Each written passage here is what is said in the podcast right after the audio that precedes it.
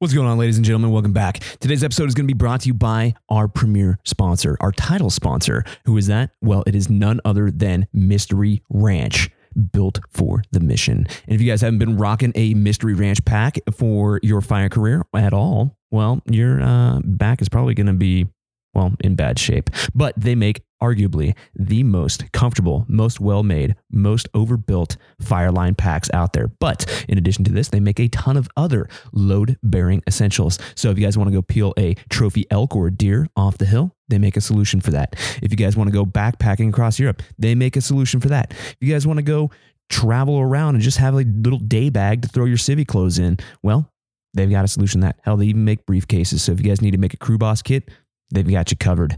In addition to this, and all the other stuff that they make, well, they are giving back to the community. How, you might ask? Well, they are starting the 1039 scholarship program, which is coming down the pipeline here pretty soon. I'm pretty stoked about that. But if you guys are a temporary seasonal employee, well, you might have an opportunity to get a scholarship to go back to school and further your career and further your education. I am stoked about that. Another thing that I'm stoked about is working with them on the Backbone series. In fact, I'm going up there this week to go work with them on that particular thing. So, and basically what that's going to do is going to tell the story of the 1039 seasonal employee and, well, permanence, overhead, everything. It's going to tell the story of wildland firefighting here in North America, some of the problems that we face, some of the issues that uh, we have to deal with out in the field. And I'm stoked. I am absolutely 100% unequivocally stoked to be working with them on this project. So look for that coming down the line. But if you guys want to find out more, go over to www.mysteryranch.com to check it out. The Anchor Point Podcast is also going to be brought to you by our premier coffee sponsor. Who is that, you might ask? Well, it is none other than Hot Shot Brewery. It's kick ass coffee for a kick ass cause, and a portion of the proceeds will always go back to the Wildland Firefighter Foundation, which is awesome. I'm stoked. Awesome organization, and they're supporting them. So, yeah, good coffee for a good cause.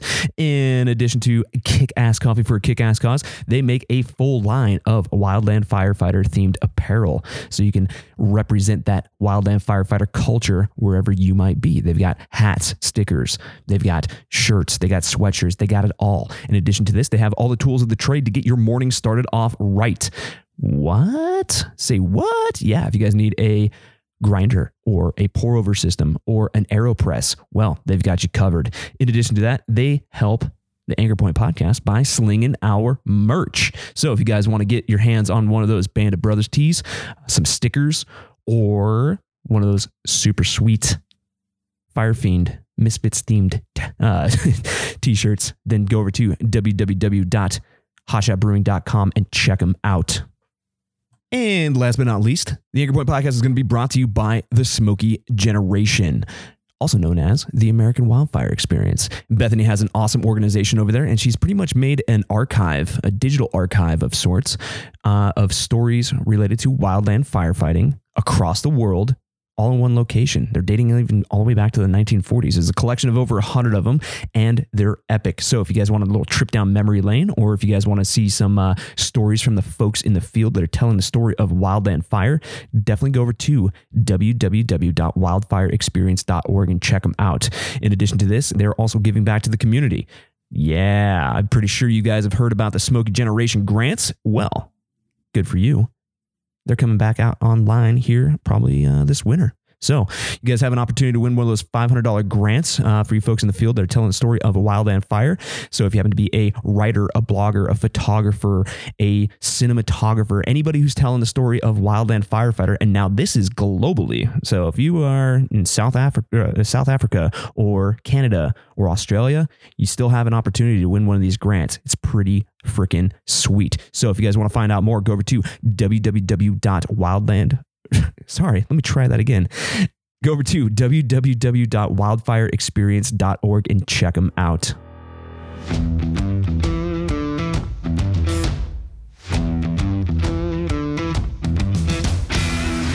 Views and opinions of this podcast do not reflect the views and opinions of the United States government, the Department of the Interior, the Department of Defense, the Department of Agriculture, the United States Forest Service, the Bureau of Land Management, National Park Service, the Bureau of Indian Affairs, or any private, municipal, county, or state firefighting organization, any law enforcement agency, any medical provider, or any contractor employed by any federal agency.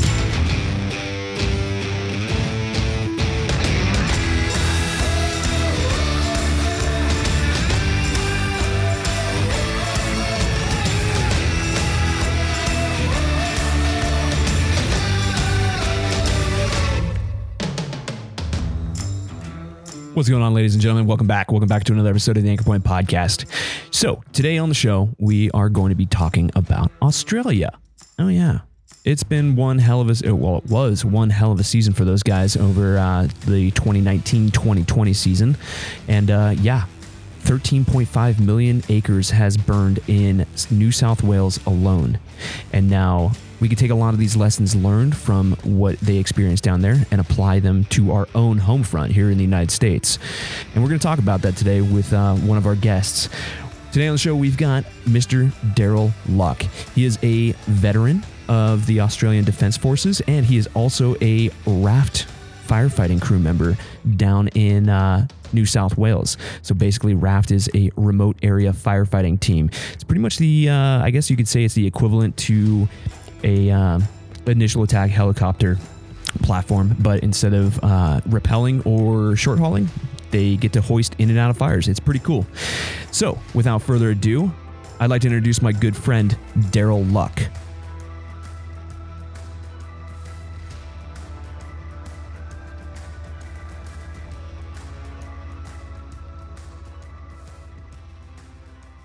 All right, ladies and gentlemen, welcome back to another episode of the Anchor Point Podcast. Today on the show, I've got my good friend from down under, down there in New South Wales. We've got Darryl Luck. What's going on, dude?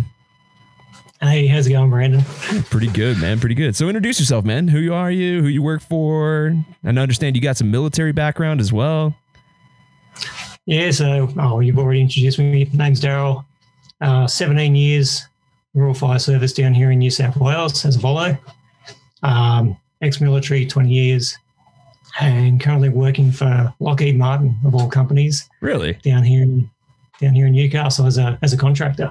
Nice, man. What do you do for those guys? Uh, can you talk about it? I know that Lockheed Martin they typically hire contractors, and you can't really say what you're doing. Oh, mate, I'm, I'm not doing any skunk work stuff. I'm just um, looking after the facility, bit of logistics, bit of procurement, that sort of stuff. Just nice. keeping them running. Nice, man. That's awesome. So you've been in, uh, you've been in for a long time as far as the uh, RFS goes, the Rural Fire Service, which that's another acronym that we're probably not familiar with. And uh, you got the unique perspective from New South Wales. So explain the RFS. What is, what is that all about? Uh, uh, it's primarily just a uh, volunteer firefighting organisation. management's all public servants, paid staff, and all your brigades and so forth are all volunteers uh, approximately 70,000 in the service across the state. Oh, wow. That's a considerable number. Yeah. Um, that's, that's on the books anyway. So, um, yeah, active, that's another story, but yeah, 70,000 on the books. So what's the active thing now? That's that like active, actively volunteering. I'm assuming, or is that something different? Um, well, your brigades that still have memberships. If um, you know, people turn out when they can, people are in there for life. A lot of, a lot of guys and girls join when they're you know, teenagers and they just become part of that brigade family and they just stay there and even they get to the point where they can't turn out, but they'll come to the station and they'll they'll open the doors and they'll you know they'll look after the station and that while the crews are out. And, yeah, I got you. And, you know, yeah, so they all they still play a part, but not necessarily everyone on the fire ground. I gotcha. So there's a lot of like logistical efforts that go in there, uh, clerical stuff, uh, office work, cleaning up station, stocking, all that stuff. Yeah, organising crew rotations, all that sort of stuff as well. Um, even you know, getting the standpipe out and getting ready to top the truck back up when she comes back into the station. Just just that little stuff. Oh, nice. So it's it's it's it's basically like a community effort. It truly is a community effort down there. Yeah, it all becomes it's all just a big family. I mean, the brigades are, a family. They're a second family. Oh yeah, and that I've been preaching that since day one, man. It's like this the fire family that is your second family, you know. Yeah, yeah. I guess sometimes those priorities on who's second and who's first sort of clashes a little bit, but yeah. oh, there's always some like sort of elitism is like, yeah, I've been on the line. What do you do, office worker? There's always going to be that kind of conflict, I guess. oh, or just even that prioritization of you know kid's birthday party, or the pager goes off, and uh, yeah, which family do I do I stick with? yeah, no, I could totally understand. Like, you know, hey, you guys, this is an optional service. It's like not you don't have to be there. So if I, I if it was up to me, I'd probably take the kid's birthday personally. Yeah, I mean, when you join, they sort of say, you know, family comes first, work second, brigade's third. So, you know, don't go to every fire call and put your job at risk or or your family relationship. So, if you're available, you turn out. That's pretty much how it works. So that's another curious thing too, because like um, around here in the states, we wouldn't be caught dead being able to volunteer as frequently as you guys do. So how does that work with your job? Is usually kind of like a like an unwritten code of ethics, or is it actually like one of those things that's mandated by the state or the company that you guys are allowed to go out and volunteer and do these fires? No, it's pretty much a like a per company, per person thing, whether they've got an agreement with their employer, um, whether they take time off. I mean, I use a lot of personal leave myself if I've got bigger jobs on. Um, some companies, some of the bigger companies give emergency services leave, so they'll actually give them so many days leave per year where they can actually do. You know, for bigger bigger jobs, they can actually take time off, paid time off. So you guys can get paid time off to go fight fire. A lot of people can, some don't. And yeah, it just depends on the person. I am fair a small working for a small family business, yeah, they probably can't afford that, but they may give them the time off and just be done with it. Huh, that's that's interesting. I've always been fascinated by the way the volunteer service works down there, and from what I understand, it's primarily a volunteer volunteer service, except for a few areas in uh, Australia, yeah, yeah, a few states. Um, well, every state's got a volunteer service, but every every state's also got their paid paid service as well. Their um, their career fireys. I gotcha. Okay.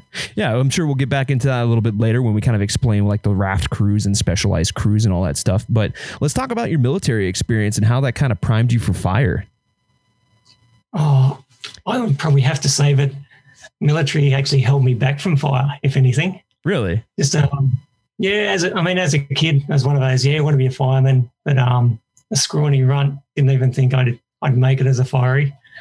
Um, joined the Air Force instead and sort of started to get that interest of doing something once I moved into an area that had a, a local brigade. But because of the work I did, there was lots of deployments and military exercises, so I couldn't give that commitment. So it sort of it just held me back. You know, I, I can't dedicate time to these guys, so I'm not going to join up and just be a, a name on a book. So um, so yeah, I didn't really join the service until a few years before I actually left the Air Force. So I was 34 when I did my first fire. Oh, really? Yeah. That's awesome, man. Yeah, because usually it's uh you you get out of the military, you sign up here when you're 18 years old, and you know you get out four years later or whatever you signed your commitment for, and then you go into fire. So it's it's kind of interesting. It's always it always fascinates me to see people that did uh fire or military and then fire so much later in their careers. It's it's cool, man. Yeah, like I joined when I was 17, joined the Air Force at 17 and didn't know how long I was going to stay. And yeah, 20 years later, it was like. Nice, man. Would you retire out as? Uh, just a lowly corporal. I was I was promoted at the time, but it was just, um, yeah, we'll promote you, but we'll also post you out of area. So I got to that point of just, um, yeah, a bit of family stability. So just time to step away. Yeah, it's hard to manage uh, the military life or the fire life and have a family too. It's hard, man. It's a it's a serious balance that you got to have. Yeah, it's probably rougher for your guys. I mean, the 14 day rolls and all that sort of stuff. Yeah, so I mean, that's another thing too. Is like how do how explain that too? How do you guys fight your fires down there? As far as like your time commitments, it's not like you guys do the 14 day rolls like up here. No, not at all. No, uh, local incidents, like if you've got a fire in your local area, no, your brigade will run depending on the size of your brigade and the amount of trucks, they'll probably run 24 hours a day. They'll just um they'll run a 12 eight to 12 hour shift, and then come back. New crew will go on, go out, come back like that. So it's a constant And- rotation. Yeah, and neighbouring brigades will do the same thing, but basically an eight to twelve hour shift, and then you come back home and do whatever. Um, go to work the next day. You don't have to rock up and do another shift the next day. You're just available when you can. Um, out of area, And usually, depending on how far it is, three days to a week. So you might put your hand up to go away for a week, and say two days of that's travel, three days of fighting fire. So um, yeah, and they just rotate crews through just different different rosters, different shifts. I gotcha. So- Yeah, it's kind of cool. It, it's cool because you guys get more time at home and you guys can go back to some semblance of a normal life. But also, I mean, it's it's got to be hard to manage that logistically to keep constantly rotating crews in and out, especially on a large incident. Oh, absolutely. I I wouldn't fancy being the IMTs in some jobs. Just you know, just scrambling for crews, and the longer they go on, the harder it is to you know for people to keep stepping up because they're volunteers. You know, taking time off work and away from the families. You start to make that sacrifice. Oh, look, I've been out for a week. I can't go out again. You know, I've got to go do some work, or I'm not going to have a job. So that's the thing. So, and then they have to start pulling resources from further out. Yeah, man, that's Mhm. that's got to be really insanely difficult to manage. So, how does that structure even work, though? I mean, like, how it's like you have your your incident commander. I mean, there's going to be a ton of different lingo uh, for your side of the world there, um, but how does that work? Like, so run me through like a typical large incident. Like, how does that work?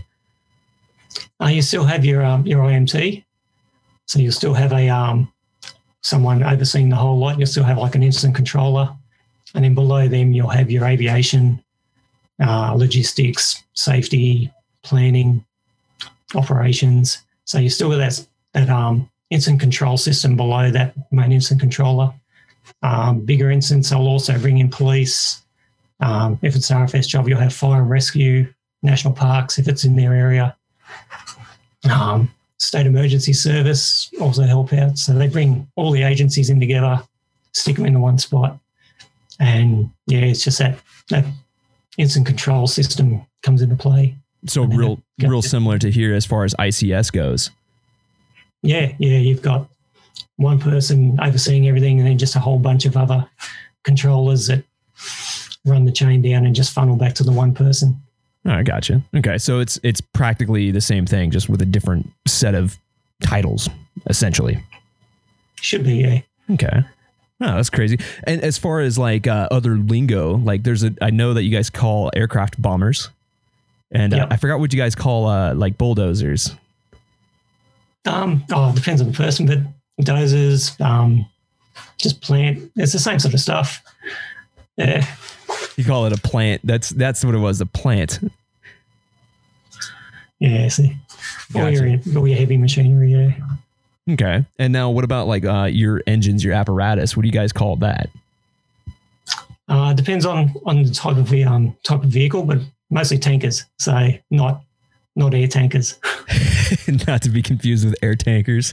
I got you. That's it.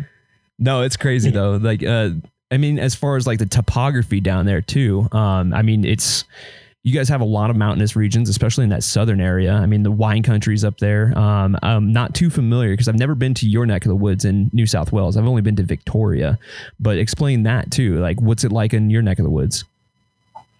Still pretty similar. I mean, we've got it's fairly mountainous. It's not big mountains like you come across. Like I've been to Utah and I look at those hills and just go, damn, they're big. But um, a lot of hills, and it's um, it's all covered with um canopy, like tree canopy. There's not a lot of bare mountain sides just because we don't have that that cold climate. So it's not always under snow. It's evergreen forest. So there's always always a leafy foliage. Um, coastal wise, we call it coastal heath. So that's a lot of tea tree and um, just local sort of scrubby, shrubby stuff intermixed with with eucalypts and that sort of stuff. And yeah, as you go further west, then you start to get into all your eucalyptus forest. I gotcha. Yeah, um, that's what I'm kind of familiar with too, especially being down there in um, uh, Melbourne. is it looked exactly like San Diego, like as far as like the foliage goes. Um, it's like Southern California, and I kind of look at these hills and look out into the the fuel types, and like when I was cruising up the uh, Great Coastal Highway there, and uh, yeah, I was just like, how do you manage this? This is a nightmare as far as fuel loading goes. Yeah, that, um, they do tend to drop a lot of fuel, um, which I guess is why. I mean, we don't have a lot of crews on the ground like hand tool crews, which I guess we'll go into later. But most of our work is all truck based, so it's um, yeah, pulling up on a fire trail or a road, and just either burning back in or waiting for the fire to come out because you just can't get through that stuff. Um, there's no neat rows of, of pine trees and that. It's just a mess in there every tree's in there competing against each other, and it's just yeah, there's no straight lines.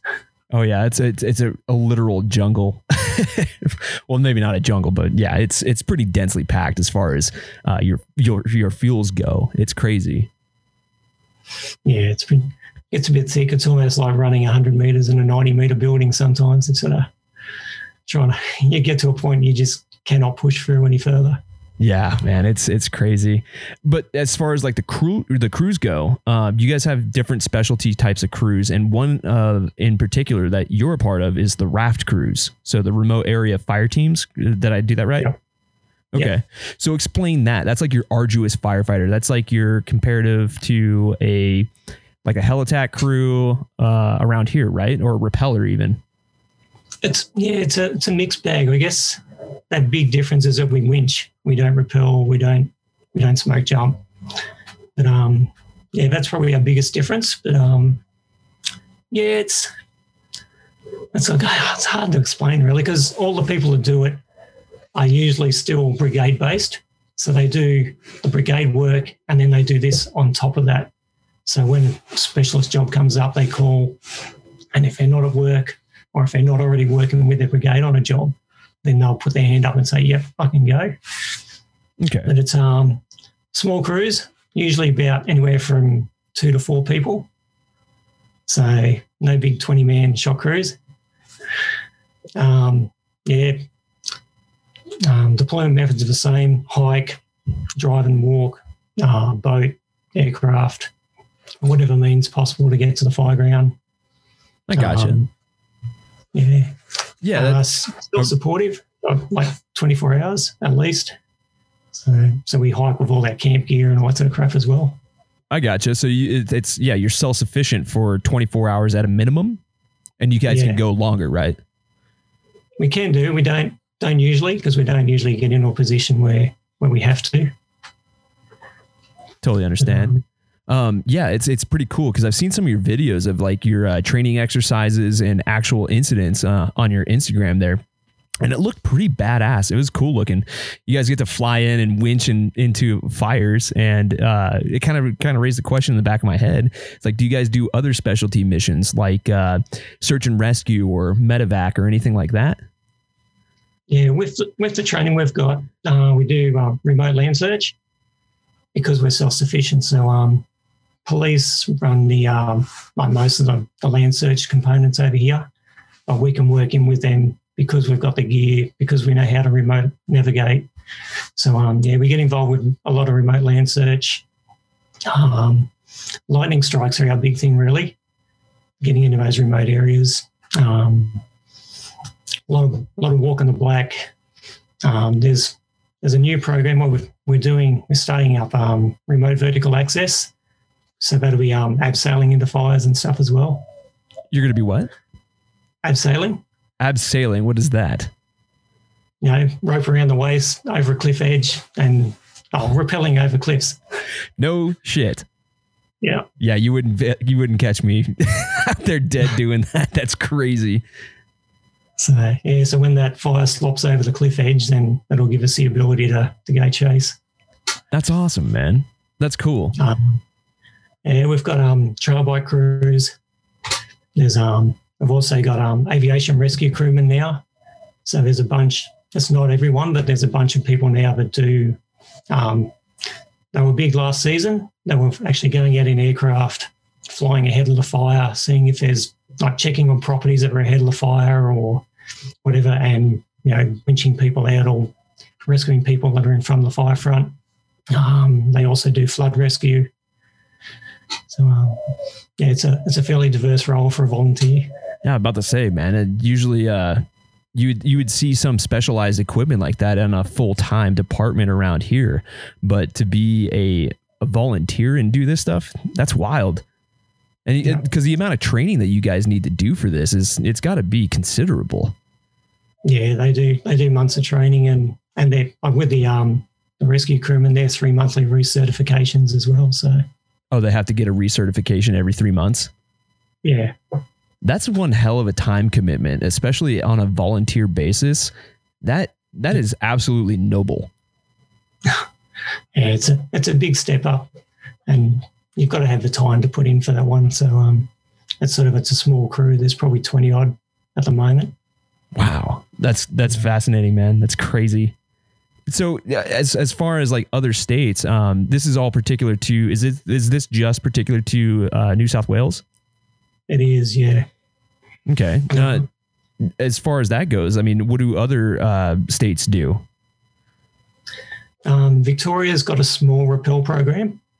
They've got a seasonal contract rappel program, about 28 uh, rappellers that work for, um, I think it's forest, like a forestry management crew down there. So that's that's pretty much all they've got down there as you know for a specialist sort of role. Um, there's not a lot else at the moment. Um, Victoria, I don't know if they're going remote area. Uh, Queensland's very new into remote area. They've just started doing some training with our guys.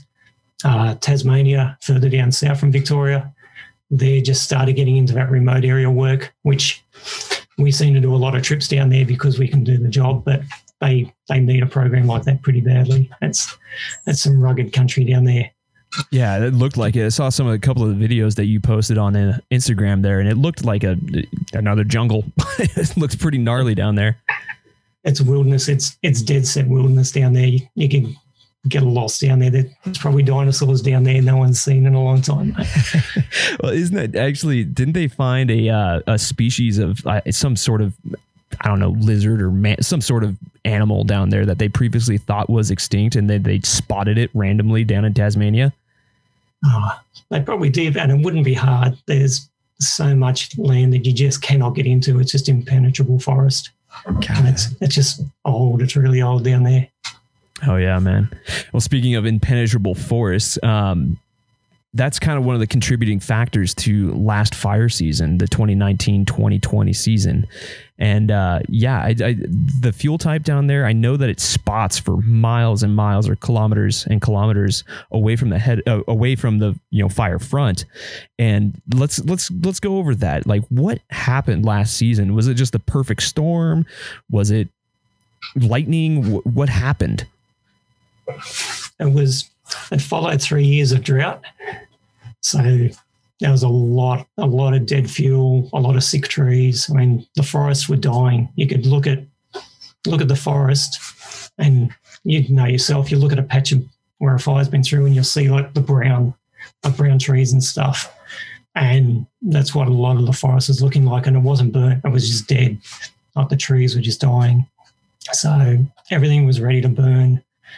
Um, a lot of it was lightning strikes, and they were just a lot of remote area lightning strikes, which, with the amount of fires that were running, it was hard for them to manage every single fire straight away.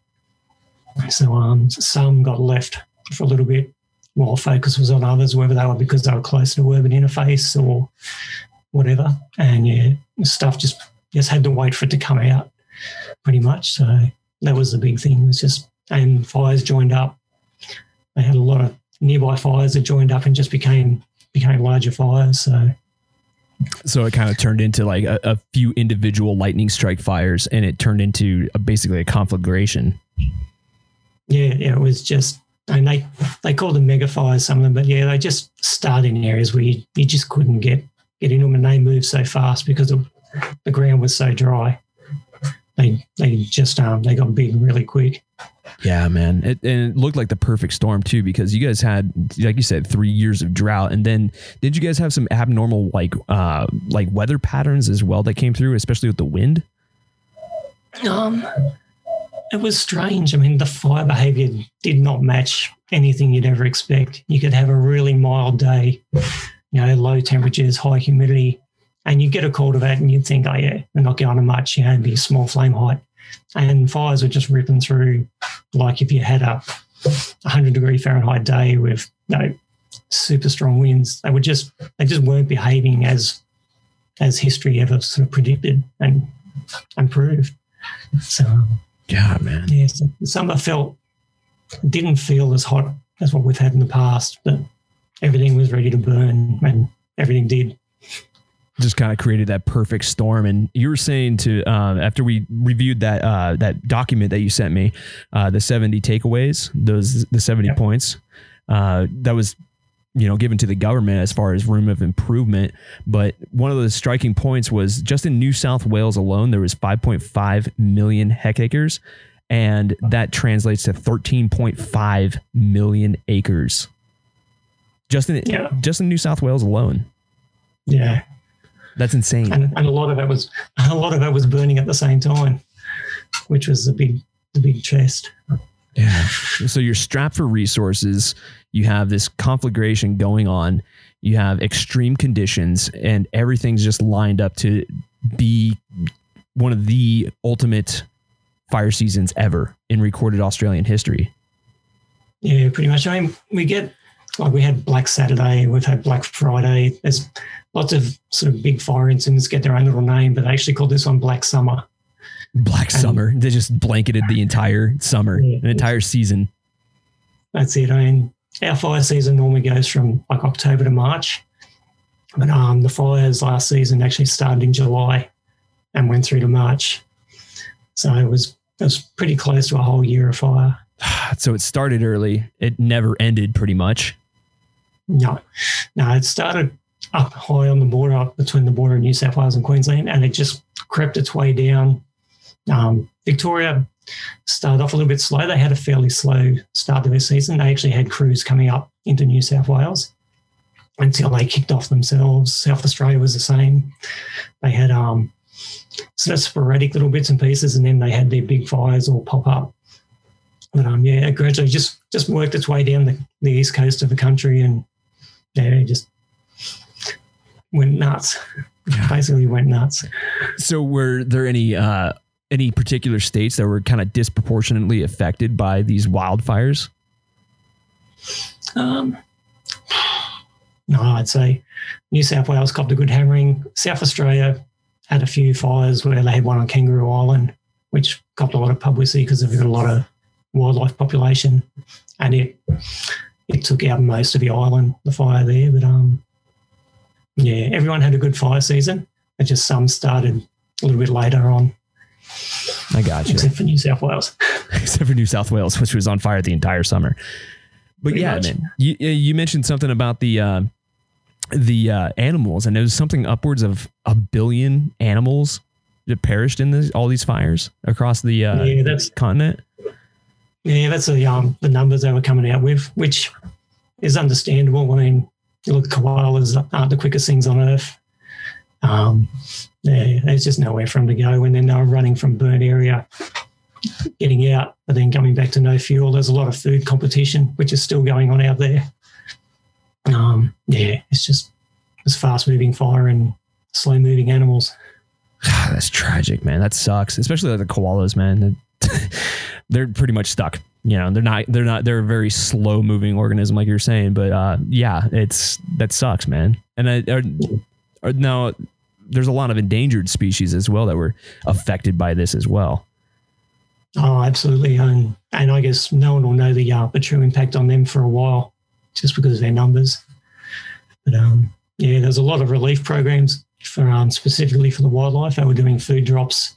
Uh, national parks were in their aircraft and their helicopters and that actually doing food drops into the bush to try and give them something to eat. But Yeah, that comes at its own price as well because um, that sort of that brings all the animals into one point where predators can can have their way as well. So Yeah. And that's the thing too is like I've I've seen that uh, as well. I've seen a couple of photos. Like there's a couple of them out there where uh, people are dumping buckets of like carrots and yams out the door of a helicopter, and that made Yeah. like front page news of uh, a couple major publications over here.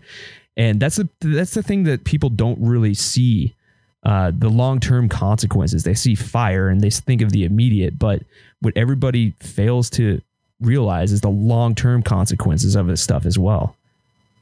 Yeah, and um, and going back out in the bush now, we're seeing uh, the slow recovery or even the, the non-recovery of a lot of areas. A lot of areas have burnt that hot, but Australia, the Australian bush is meant to burn. That's the way a lot of it actually regenerates and propagates. But some of the fires have just gone through so hot that you know, just stuff hasn't recovered. Basically, So, uh, sterilize the landscape. Pretty much, yeah.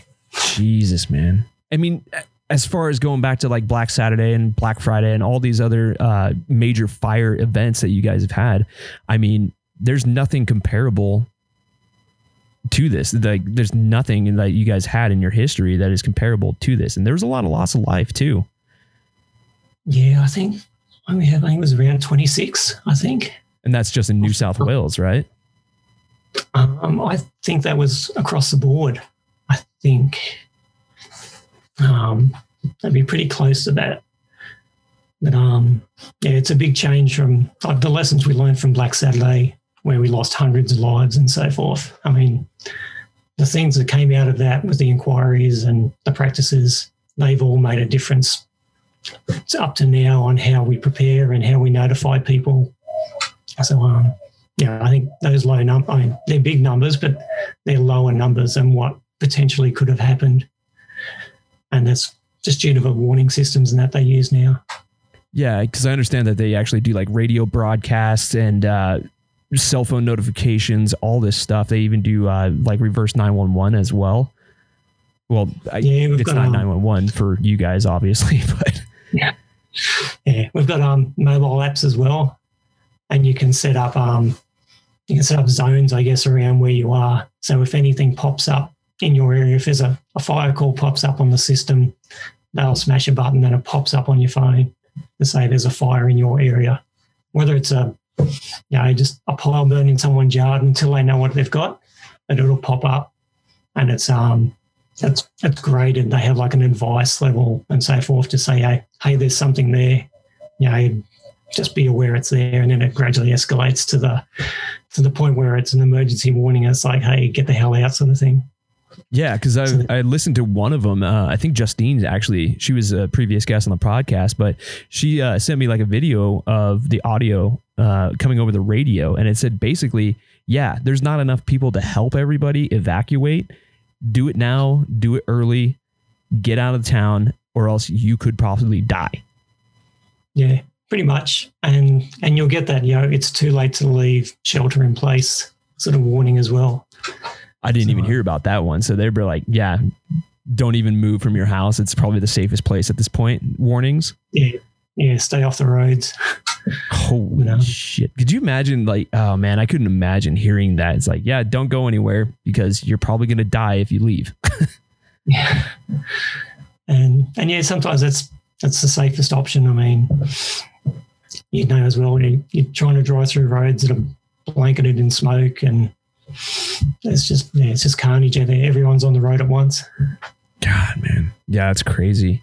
And I'm just looking at some of the stats that you uh, sent me for New South Wales, and it's 11,774 wildfires incidents, individual incidents, 26 lives lost, with a 5.5 million hectares burned. Uh, fire ban days 59, so you can't have any open flame basically. You can't even fart in the forest basically. Pretty much. Yeah, tw- uh, 2,476 homes destroyed.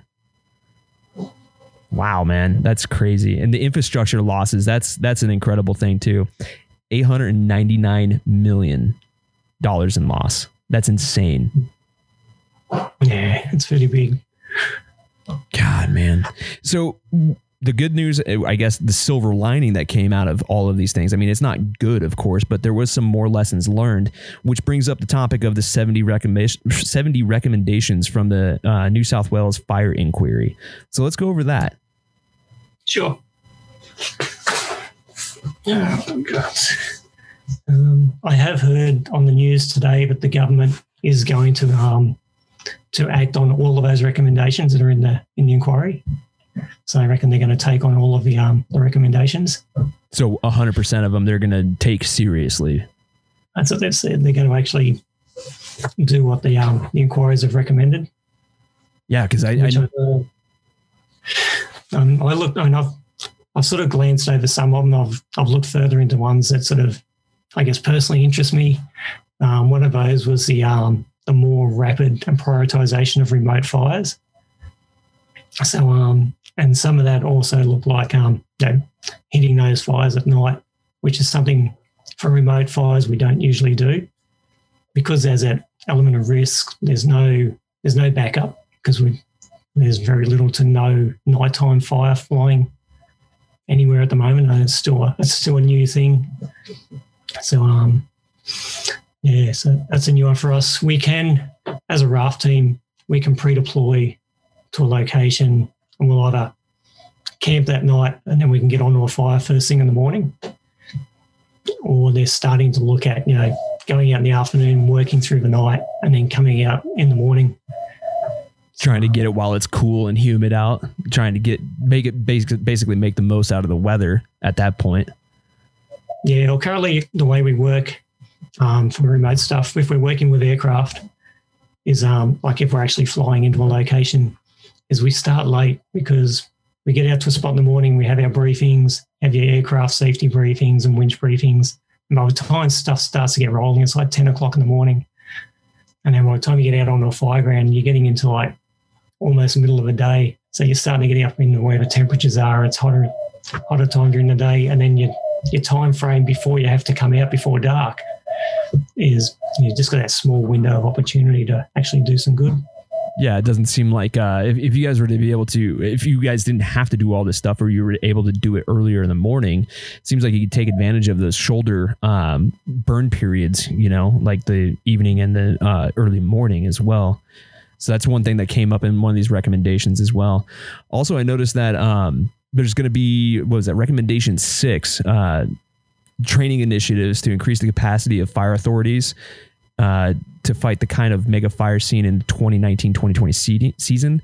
And it's going through a list there and it's saying there's going to be more uh, availability for, I guess, what you'd say interagency on our side, but I guess uh, interstate firefighting abilities on your side. That seems like a brilliant plan.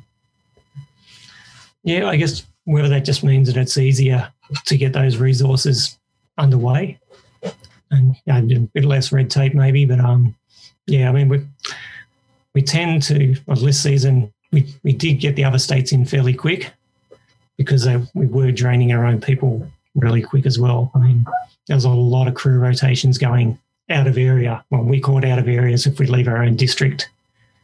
I got so, you. Um, you're leaving your local area and going somewhere for a week.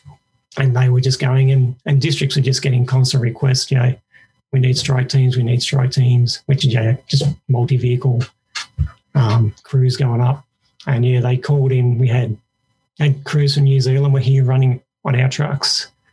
Um, Victoria was here for a while. There were Tasmanians, Queensland, so everyone was coming in until they started to get a bit busy themselves. But um, yeah, so maybe that's just a, a bit less red tape to um, actually get on the phone and say, hey, can we have some people?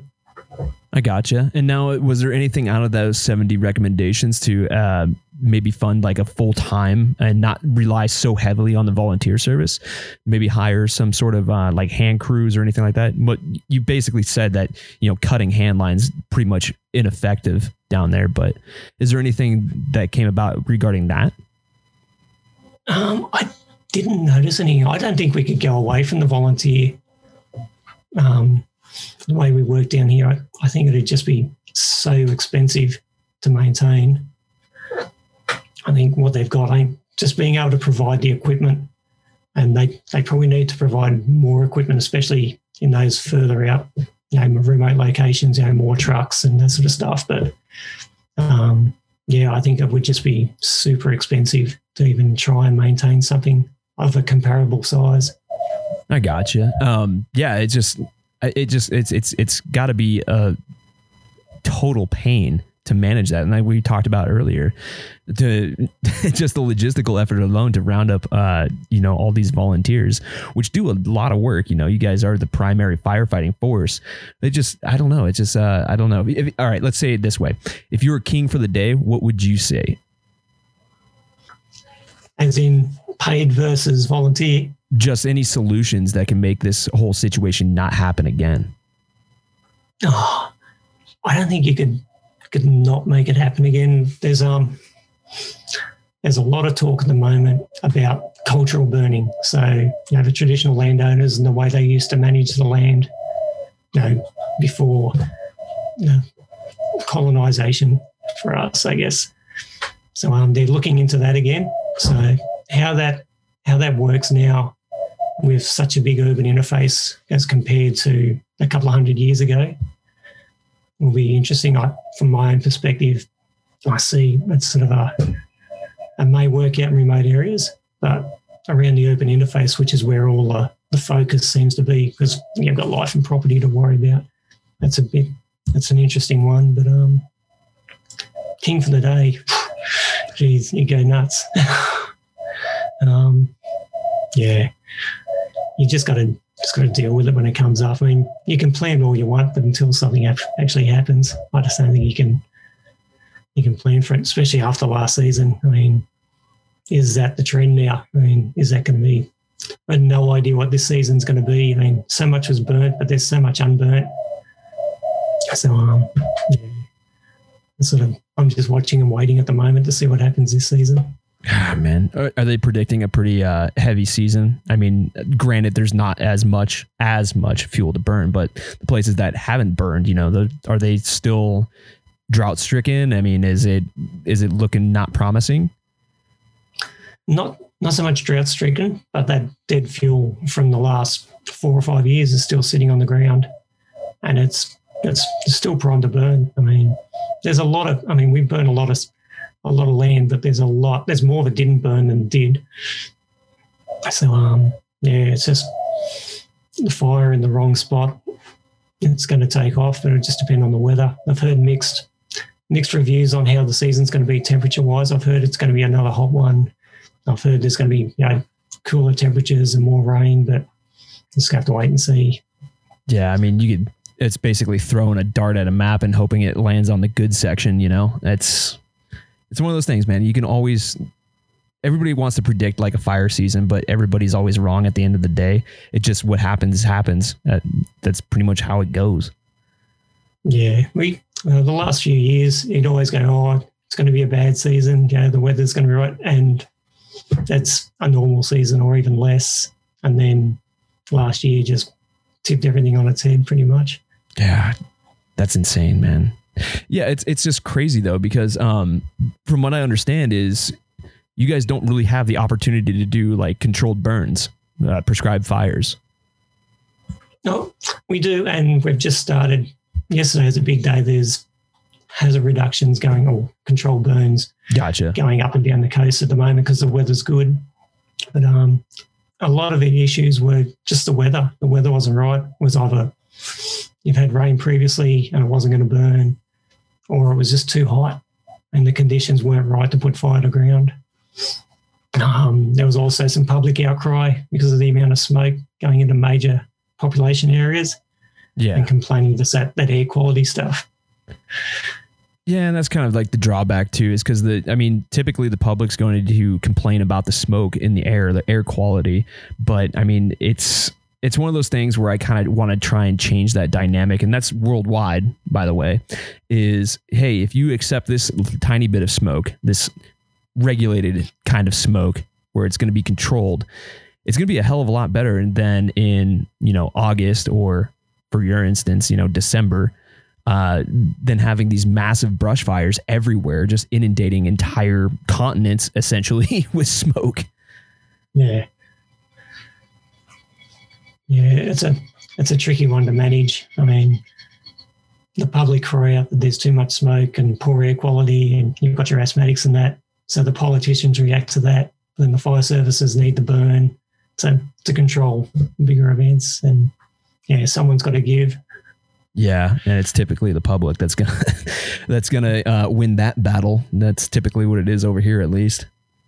Yeah, yeah. I don't think it's I don't think there's any difference really, but um, the attitudes may change after last season. Let's hope. But uh, yeah, but at the moment, yeah, there's there's quite a few fires running up and down the coast at the moment. People are making the most of it, so just kind of trying to get that opportunity and take advantage of it while you can. Yeah, yeah, they've really, really ramped up, especially this weekend. Yeah, that's another thing too, though, is like managing that at scale. It's it's an impossible task, no matter where you go. It's managing uh, that amount of land. It's hard. It's it's you can't just start dragging a drip torch and putting fire on the ground all willy nilly. You have to do it at a very precise moment, like you were saying, and to scale that up, that's next to an impossible task. Yeah, and um, and we leave a lot of it to um to landowners as well. Like even like national parks are responsible for managing their lands and you know, state forests, and then the government. So um, individual land managers have their responsibility for their own their own patch of dirt, and then the risk assessments that go on top of that is just like an encyclopedia. You see the you see the paperwork that needs to go just to put fire on the ground, and they set a date, and then if that date changes for weather reasons or whatever. It's just start again, and you've just got to replan it. And so, um, yeah, because when you, you're committing all these forces, like especially with the volunteers, and and right, you get you've got all these assets ready to go on a day, and then everything turns to poo, whether it rains at night or it just doesn't want to burn, like the humidity is too high, and you just can't get fire to run, no matter how much you put on the ground. So you just have to put it out and try again another day, but whether that next that another day ever comes, whether it's you just don't get that opportunity. So yeah, man. And that's the tragic thing too, is like that the bureaucracy of this whole thing. I mean, yeah, it exists for a reason, but it, it could be streamlined. And I, from I understand is uh, there was quite a, a bit of uh, angry uh, citizens over there in, at the uh, at the prime minister over there from last year's reaction to the wildland fires. And uh, yeah, what's your thoughts on that? Um, I think it was just it was people who were they were frustrated, they were tired, they were just they were angry, and he gave them the opportunity early on as a as a focal point, and they just they just gave him hell. Um, but I mean, when he when he came back from holidays, he um he he did alright. He, he did some bad PR stuff, and um and everyone let him know about it, but it was a big job. So um, that's not a job I want. That's for sure. I wouldn't I wouldn't fancy wearing his hat. But um, yeah, he was just he was the target. Like I said, he, he opened that opportunity where he was overseas on holidays when the fires started, and the public found out and just and public outcry sort of pretty much brought him back. And yeah, it was just he was just a, a big red target. So yeah, man, I'd hate to have that bullseye painted on my back. Especially in a time yes. of crisis. Yeah, I mean, people want to vent, and they're going to vent at at, at the leadership, I guess. So. Yeah, I mean, yeah, I mean, it's understandably so too. Yeah, I mean, I mean, he didn't he didn't want us out there sweeping the forest floors, though. So I guess that's one thing. nice. yeah, I mean, we it's we we encounter the same issues over here too. I mean, you know, it's like I said, man, it's it's a truly uh, un, unfathomable job when you look at the amount of acres that are out there of public lands, the amount of interface that you have. It, it it's an impossible job at the end of the day. Yeah. And like we said, you know, we fight fire differently, but I guess similarly to you guys. I mean, I said we're all truck based most of our people aren't arduous. Um, none of our our brigades have to be arduous. They can be. Mean, you could have a, a crew made up with four people, and those four people could be anywhere from 16 years old to 80. I mean, depending on where you are, and that's that's the way it is. And it's only our specialist guys, like the remote area guys, which are the Rural Fire Service has have raft crews, but also the national parks here have a raft crew as well, or have raft crews. So they we work side by side with them a lot because there's a lot of national park. But um, so they do the same work as us with um remote lightning strikes, walking the black. but um, we it's primarily our our big job. It's just fires gone through, just to go in there, ground truth it, put out all the hot spots, make sure it's not going to bust out. So we we walk a lot of fire edge. And, um, yeah. So a lot of a lot of people, like I said, they're not arduous. They they don't go beyond the um the hose lengths from the truck. I got you. As opposed to you guys, I mean, you throw hundreds of guys and girls out on foot, just up the mountains you go. Buddy, go dig me a, a big ass line and then put fire on the ground and stop that bloody fire. It's That's a different way of doing business too, and uh, you know, it's and to be completely honest with you, that tactic is not going to work down there. Just with the fuel types, I mean, you can put all the hand line you want in around a eucalyptus forest or pretty much anything around there. It's just just going to spot over. It's not going to work. yeah, and you can't dig straight line here. You just you just cannot dig a straight line. Oh no! I get jealous. I see I see the hand crews there, and it, it looks like really fertile, you know, nice soft soil that some of those crews are chopping in, and I I kill for some of that stuff.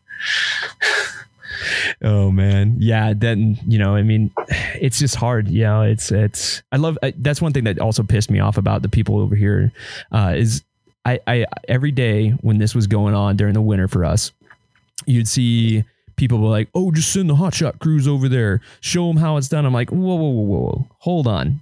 Have you ever fought fire in Australia? Do you know the topography? Do you know the rules? Do you know the regulations? Do you know the fuel types? What do you know about that?" So the armchair quarterbacking thing, oh man, oh, it pissed me off.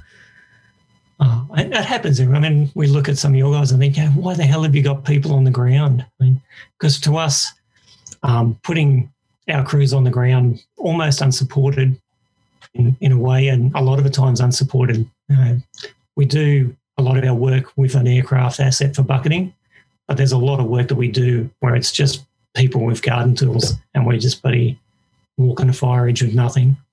And there's a there's a big risk. I mean, over here, trees are our biggest factor, like falling trees and branches. Um, the eucalypts, a lot of them are shallow rooted. And then once they get a bit of stress and a bit of wind and they, they come down, which is a factor in some of oh, the firefighter deaths that we had here last season was just trees just dropping everywhere. Yeah, those tree strikes, man. Oh, And um, and yeah, like when we go out, you can always it's constant. You can just hear trees dropping everywhere. And we the crew was if on one fire we had a near miss during last season. So um, that, sort of really brought it home, and it's changed my attitude on some of the risk assessments I do because um, while you're moving, it's not too bad. But if we stop in one spot and focus on working, whether it's a fallen tree or whatever, that period of time that we're still is a period uh, is an amount of time that a tree can drop, which it did like 30 seconds after we walked away from the spot. That if if we'd been waiting for another bucket drop or some of that and just standing there, so it's made me think now that if we're going to stop and focus, that I'm going to do a walk around. I'm going to do a 360 walk around, especially uphill of where we are, and check all the other trees that are around us to see if they're burning down low on that uphill side, just to just to do a physical check because yeah, you just don't know.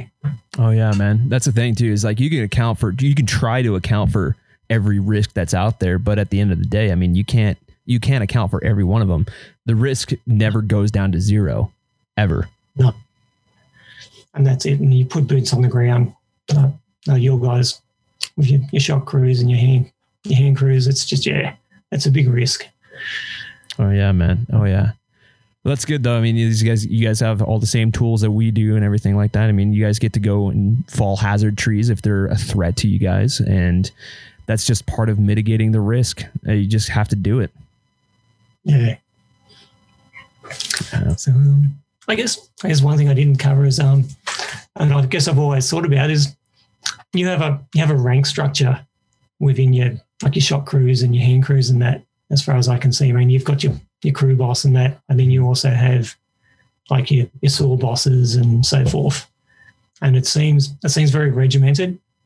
You know, whether it's a, like a almost a military sort of, I don't know, it's a relationship like crew boss's boss. This is what's going on.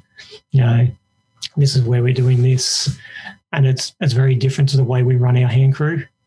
Um, we doesn't matter like the hand crews are all like you could have captains in there, like brigade captains, or you could have just you know your, your normal lowly firefighter, but there's no boss. We don't really? have we have no boss. Everyone has a say in what goes on. Um, and if if we put someone in charge, they're pretty much just in charge of running the radio. So um, yeah, you're in charge today. So yeah, you get to talk to fire control. But um, but that could be, you know, the, the advanced firefighter who's running the show. But there could be two brigade captains and a, a crew leader in the crew as well. But it just doesn't matter. We um we ignore rank. That's wild. Yeah, usually it's it's I mean it's pretty militaristic over here. Um I mean we do we're not we're getting away from the uh, salty attitude of you know shut up and dig and do as you're told. So I mean, it is militaristic in a in a sense that you know you have a chain of command and everything like that. But if even if the the first year rookie on a crew sees something wrong, he'll pass that message and say what's wrong. So it's a little bit different. Uh, there still is uh, quite a bit of rigidity as far as the leadership structure goes over here, uh, but it's it's pretty cool to hear that uh, on down there in New South Wales. It's different, you know. It's uh, everybody's pretty well experienced as well, but also to have not a rigid structure. That's that's different. It's it's cool. That I mean, that's only in the in the remote area world. Like brigade wise, they still have have that structure where you've got a crew leader who's in charge of your truck and so forth. But for remote area, yeah, because um, everyone has the, the same basic entry level qualification. So everyone's got fire experience up to a level. Everyone knows how to navigate and how to do whatever. So um, it doesn't matter who runs the show. Um, everyone gets in and does a job. If you're working on something, um, you don't leave it unless everyone's happy with it. So like if you if you finish you know, cutting up this fallen tree and someone goes, "Oh yeah, that's good, let's move on." If someone's not happy with it, then we don't go until everyone's happy. I gotcha. And you guys don't have to have any specialized uh, qualifications for like running a saw or anything, do you? Yeah, still still have chainsaw qualifications. We have um, basic crosscut, so for you know trimming fallen trees and so forth. Then we've got um, intermediate tree felling, which is um, supposed to be for non-fire affected trees. It's a it's a hard sort of one to manage whether you class like you know, the burnt bark is at a fire affected tree compared to something that's burning up through the middle. But and then you've got um, fireline tree fellers, which are your, your technical tree fellers. So um, yeah, we do have those those three levels of of chainsaw. Hmm.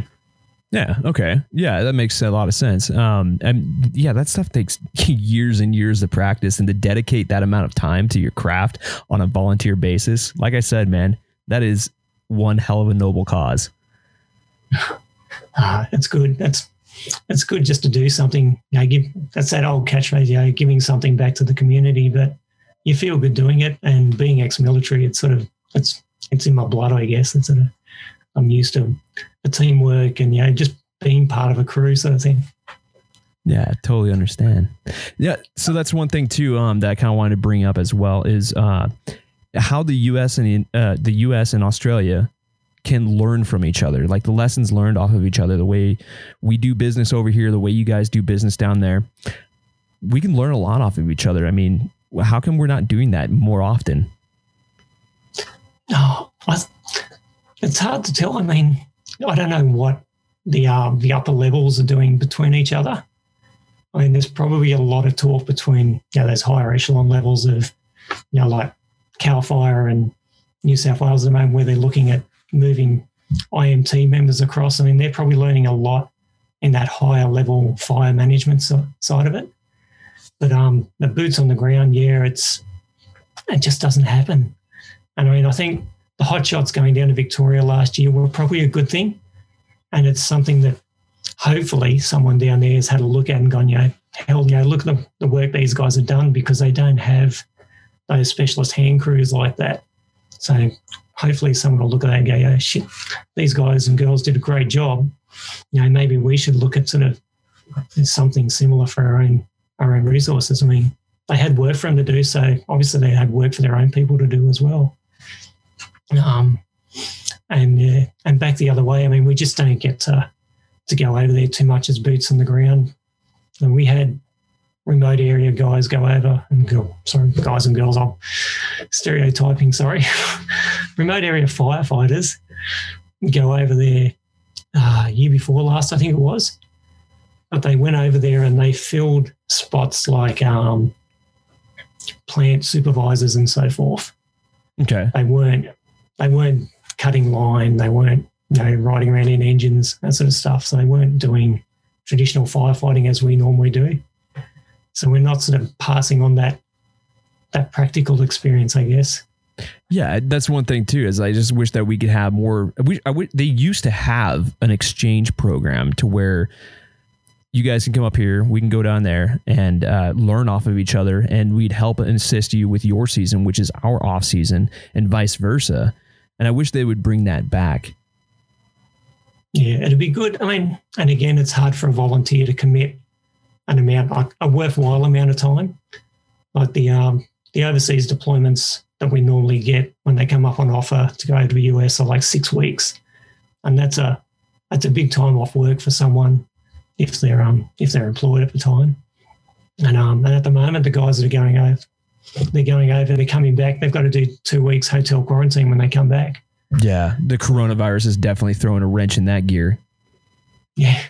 Yeah. So um I'm not sure about yourselves, but like anyone coming back into the country, no matter if you're a citizen or not, mandatory two weeks hotel quarantine. They take you straight from the plane, put you on a bus, drive to a hotel, and you sit in that room for two weeks.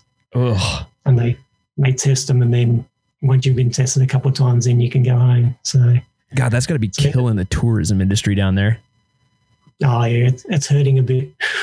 Well, then again, it kind of has its little benefits for the citizenry there down there. Uh, you don't have to deal with a bunch of asshole tourists all the time. I just got to deal with ourselves. just, yo, man. But yeah, it's uh, yeah, it's one of those things that I wish that I could, we could see more of is that exchange program and you know helping each other out because there's a lot of lessons to be learned from you know both our fire season, your fire season, and I'm pretty sure we could you know create something really genuinely good for both countries. I think so too. And I mean, the tools, I mean, a Very pistol down here. I mean, hell, I mean, it's just not a thing. Or a fusee. We don't even use fusees. I mean, it's just drip torches or nothing. So um, to be able to stand on a fire line and just arms out and just fucking shoot an incendiary off into the bush It'd just be bloody. I mean, apart from it'd be cool, but it would save a hell of a lot of walking. That's for sure. Oh yeah. Well, it's good too. It's it's good for building depth and heat, interior heat. Yeah, because we'll um, um we run hand um, drip torches, but we have to actually you know walk into the bush and put a line in there, and then come back out a bit and put another line. So just a so that each fire from the edge runs into a, a burn patch, and just to keep that intensity down until it's further in, where your crews can just stand there and just lob around off, you know, a few hundred feet into the bush, and yep, she's in. Very pistols are pretty cool. Have you seen the uh there's there's a large format one that um who is that is uh FireQuick puts out. And it's basically it looks like a like a service rifle, like an M16 or AR15, but it's made to where it fires uh 556 blanks, but there's like seriously a huge ass flare coming out of the end of that thing. It looks like a uh, like a t-shirt launcher attached. Like you go to a sports game and they shoot the t-shirts into the crowd. Yeah, It kind of looks like that attached to an AR-15 that shoots gigantic freaking flares. It's pretty cool. uh, yes, that'd, that'd be one way of doing it. That sounds pretty cool. It's a little aggressive, but you know it serves its purpose in certain fuel types. And it's and it's cheaper than a helicopter dropping incendiaries. Oh yeah, yeah. You cut down on that flight that flight time and the risk of flight time too. Yeah, so I mean, so it has its benefits, but um, it's I just I can never see it happening over here. But it's just and that's tools you guys use, and if people went over there and had a look and you know physically saw it and actually got to do it and go, yeah, well, this shit works. you know, it's something we should look at or, or variations of. So I mean, yeah, it's so learning off your guys and watching Instagram. I I, I live on Instagram a fair bit now and talking to some of the different crews and that, you know, they go, oh, you know, just had to dig a line in a rock garden. And it's like, it's every day for us. If you're kind of used to that one. If my Pulaski or rakehoe isn't hitting a rock at least every second hit, then there's something wrong. so it's, you have to look around to see if you're actually like in the right spot. It's like, wait a second here, something's not right. There, there is no right spot a lot of the times. Like a lot of the hills out from where we are out west, it's just just rock, light shrub, and then your trees, and yeah, you can't cut straight line. Jeez, man. Yeah, it's definitely is, different tactics, that's for sure. Yeah. Um, and blowers, I mean, I'm, I'm not sure how much blowers are getting used over there now, but they're fairly solid over here now. They're, a, they're almost a staple. Yeah, they use a lot of leaf blowers over on the east east coast, especially in those uh, those hardwood forests where there's like a lot of oak trees and stuff like that. They'll use a lot of leaf blowers, and I, I think they uh, use them down in uh, the southern rough as well to get fires started as well to do prescribed fire. So they'll take a leaf blower out there, start lighting stuff, and build some build some heat with that uh, leaf blower. Yeah, they they definitely do um, spark up a fire if you um if you want to. You're feed, feeding a lot of air into it. Oh yeah, and it's off to the races. Well, that's that's cool, man, and uh, yeah, it, it's just kind of wild to see what happened and see uh, what it's like from an Australian uh, wildland firefighter's perspective, especially with the face of adversity that you guys had last year. It's like holy shit. Yeah, yeah. Some crews got absolutely smashed last year, and I mean, just a, the physical and mental toll. A lot of those brigades, especially if the fires are in their own area, they're just working you know, day after day. I mean, protecting their own properties, their own their own communities, and some of those fires went for months. So they were just out there constantly. And it just um, that was another recommendation from the inquiry was um, to um, to look into and improve the the mental health support that was available for the firefighters and the public. So I mean they took that into consideration as well. But yeah, it took a big big toll on a lot of people. Oh yeah, man. And showing up to that, that's yeah, you're seeing hundreds of homes burned potentially in certain areas. I mean, if it's, especially if it's right up against the WUI, the uh, urban interface there. Yeah. And that and that's kind of cool because we we don't really look at it that way. We always protect like the protector here as far as um, mental health services goes for the first responder. We, for the most part, maybe not so much the wildland side, but the uh, municipal side of things, they do a really good job of, uh, you know, resiliency and adhering to uh, or addressing their mental health concerns over there on that side. But we never really look at the public side. Like these people have just lost everything, and we don't even bat an eye at it, which sucks. It's not like a government mandate or anything like that. So it's cool to see. It's refreshing to see a government looking into the mental health of these people that have lost their homes. They've potentially have lost everything. Yeah, or even even just the stress of having to evacuate. I mean, from a from a personal side, I mean, we've had a couple of times where we are now where I've been at a fire and I've jumped on the phone and said, you know, hey, you might as well pack up and bug out for a while just to play it safe. And you can see that has a an impact just on the mean, nothing happened from it. They went they went out and the fire stopped beforehand, but there was still that stress and the panic. So it's it's still post traumatic, I guess. I mean, I've had my daughter say to us a couple of times, you know, do we have to pack up? I mean, so it still plays in her head that, you know, that they're running around madly and, you know, trying to get what you can together and get the hell out and do you come home to a house and all that sort of stuff. So yeah, the stresses oh, from from losing a house and losing family to you know just uncertainty and just panic, I guess. So it affects everyone. Oh yeah, and that that's one thing I've never experienced. I've never had to evacuate a home or anything like that. I've had to evacuate people, and you, like you said, you hit that nail on the head. Seeing the look on their face when things get real and saying, "Hey, you guys need to go." That's I don't like having to do that, but I've had to do it in the past and it sucks. I can't yeah. imagine what they're going through. No, and and every time it happens, I'm usually on a fire truck enjoying myself. So And they'll go, oh, how's it going? Oh, yeah, it's going good. It's going good. And then like an hour later, ringing up, yeah, you might just take those bags and, you know, go to a friend's place for a while or something like that. And yeah, so.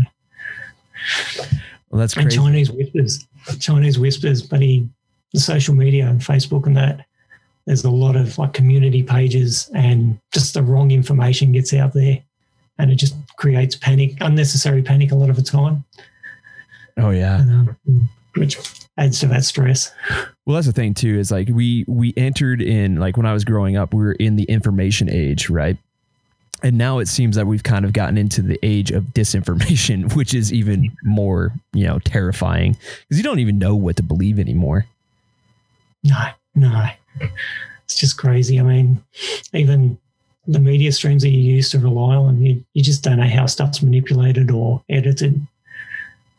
So, Yeah, yeah, it's it's uh, definitely a, there's some interesting things going on, uh, especially over here, worldwide, of course, but especially over here. But yeah, we'll see what happens. Uh, hopefully, it turns out for the better. yeah. And, and we're about to go down your route now with um, coronavirus and fire season. So Yeah, we skipped it. We went from fire season to coronavirus, and you guys have gone the other way and gone corona into fire season and and changed the way your guys look at running larger incidents. oh And yeah, that's, poten- that's potentially what we've got to do now coming into our fire season's only a couple of weeks away now. So whether we learn lessons from what's happened over there, I'm not sure. But Yeah, it's it's definitely interesting. It's uh it's changed the game and it's really exposed a lot of holes in our our safety net, I guess you could say. Um especially uh logistically, you know. I mean, transporting these crews across country and from one hot zone into a potentially not hot zone, that's a scary thought, especially for the people that live in those communities. I mean, I couldn't imagine. I mean, it's is it a polarizing issue? Yeah, it is. But is there only a limited number of resources to go around? Yes. So it's how much willing, how much risk are you willing to accept? yeah.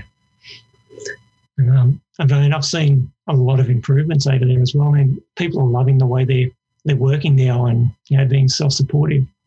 And I'm, I wouldn't be surprised if a lot of those crews stay that way now. Oh yeah. You see crews running around with their own mobile kitchens and stuff. I mean, it's just it's amazing. Oh yeah, and it's uh, what was this? It was um, Wyoming Hot Shots. They outfitted an entire mobile kitchen, like you were saying, and it's kept them out of fire camp, which is arguably a hotbed for coronavirus. If there was, you know, one or two people that were infected, and they were, you know, pre-symptomatic or asymptomatic, they don't know if they have it or not. So that's a potential uh, hot zone for spreading this virus, especially Yeah, fire even just, yeah, 'cause even just normal um, fire camp, bloody hygiene. It's just it's the same over here. You you've got your little isolated tents where all the people with the trots are, and bloody. So yeah, those those portaloos copper flogging. oh man, yeah, it's hygiene's pretty much non-existent in fire camp, and that's just what it is. It's. I wish we could change it, but there's no real logical way to do it. No, no, and you you can't rely on you know hotels, motels everywhere you go either. Nope, sure can't. Well, yeah, I mean it's crazy, and uh, yeah. So we're getting to the end of the show, and uh, I just want to say thank you for kind of you know explaining what happened and how kind of things work down there in uh, New South Wales.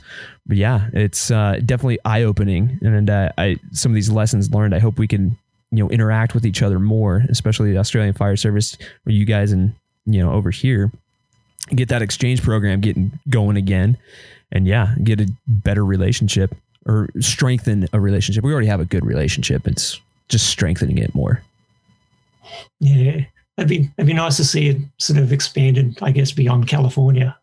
Right. Sort of. Yeah, it, it's always um, California. We did go to, to Canada and all that, so but yeah, maybe some of those Oh yeah. those bloody central states. Well, we'll see what happens. But yeah. Well, anyways, so we're at the end of the show, and uh, where can we find you?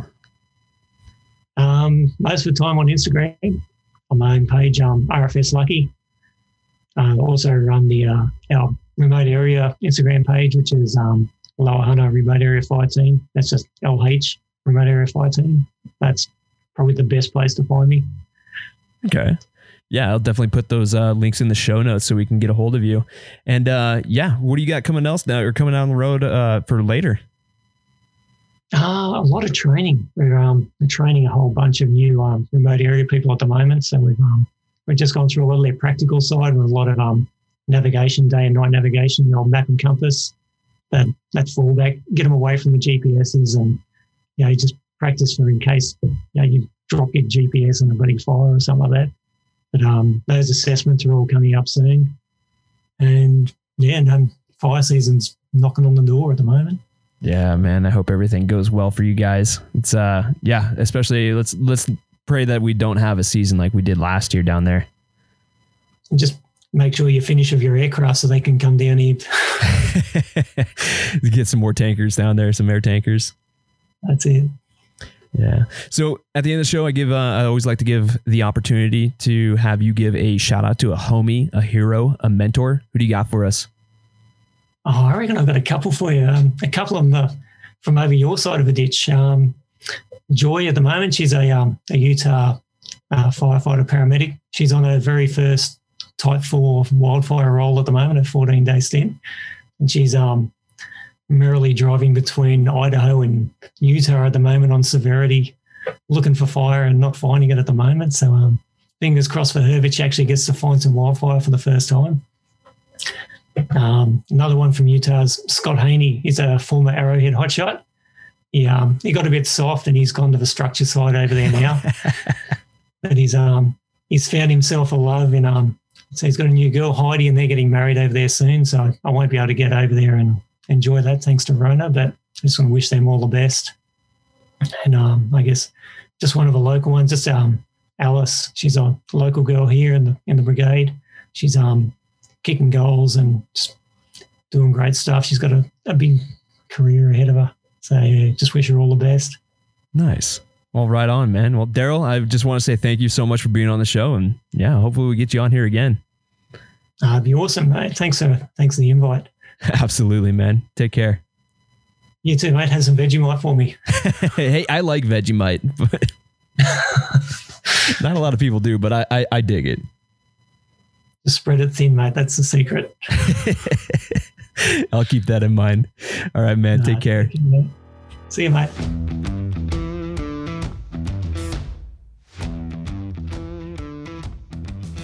All right, guys, there we go. Another episode of the Anchor Point Podcast is in the books with our good friend Darryl Luck, all the way from New South Wales. Darryl, thank you so much for coming on the show and uh, sharing some of your insider experience and your expertise in the field. And uh, yeah, thank you for sharing those 70 uh, recommendations that were made to the uh, New South Wales Australian government. Man, that's uh, pretty heavy stuff. Yeah, and uh, 13.5 million acres in one state in Australia alone is quite a big number. And uh, yeah, hopefully we could learn some lessons from this and we can apply some of these lessons learned down there to not only the future of the New South Wales uh, firefighting forces, but also ours as well.